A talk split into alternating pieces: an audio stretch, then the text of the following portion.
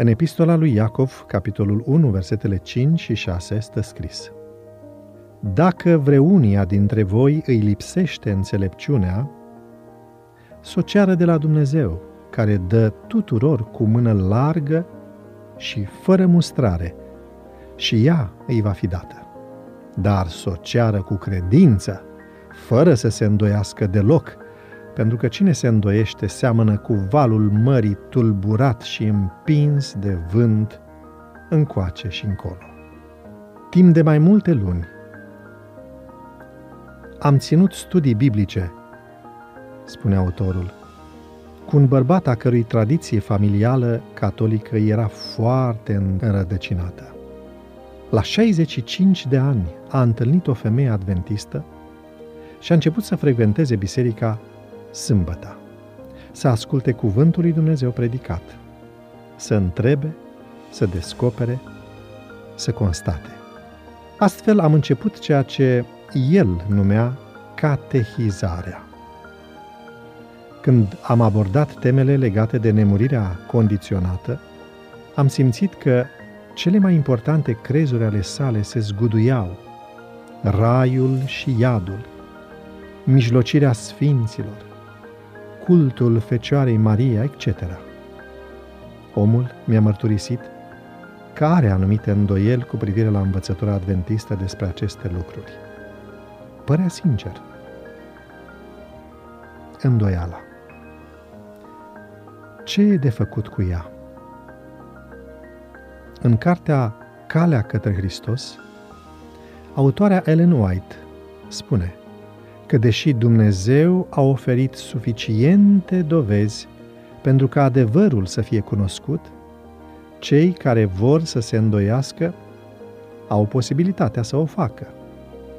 Mai mult decât atât, este imposibil pentru Duhul limitat al omului să înțeleagă pe deplin infinitul, unele taine neputând fi niciodată cunoscute pe deplin. Trebuie luat în considerare și faptul că satana intervine pentru a perverti capacitatea de înțelegere a omului. Așa că nu trebuie să zeificăm rațiunea și să o alegem drept criteriu suprem al adevărului. Rațiunea suferă de slăbiciunile omenescului. Pentru orgoliul nostru poate părea destul de umilitor să recunoaștem că nu înțelegem unele adevăruri. Uneori ne lipsește răbdarea de a aștepta pe care ne-o dă lumina. Alteori, iubirea păcatului ne împiedică să acceptăm adevărul. Pentru a ajunge la adevăr, trebuie să fim mânați de dorința sinceră de a-L cunoaște și să fim dispuși să ascultăm de El. În loc să ne îndoim și să medităm la ceea ce nu înțelegem, ar trebui să ne bucurăm de lumina care strălucește în noi și să mărturisim prin noi înșine adevărul Scripturilor. Punând în practică ceea ce cunoaștem deja, câștigăm dovezi foarte bune. Când ne bucurăm de plinătatea iubirii lui Isus, îndoielile dispar.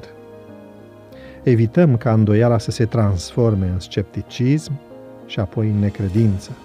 Cum spune autorul cărții Evrei, în capitolul 3, versetul 12, citez, Luați seama, dar, fraților, ca nici unul dintre voi să n-aibă o inimă rea și necredincioasă, care să vă despartă de Dumnezeul cel viu. Dragii mei, vă invit să punem astăzi îndoielile noastre în mâinile lui Dumnezeu.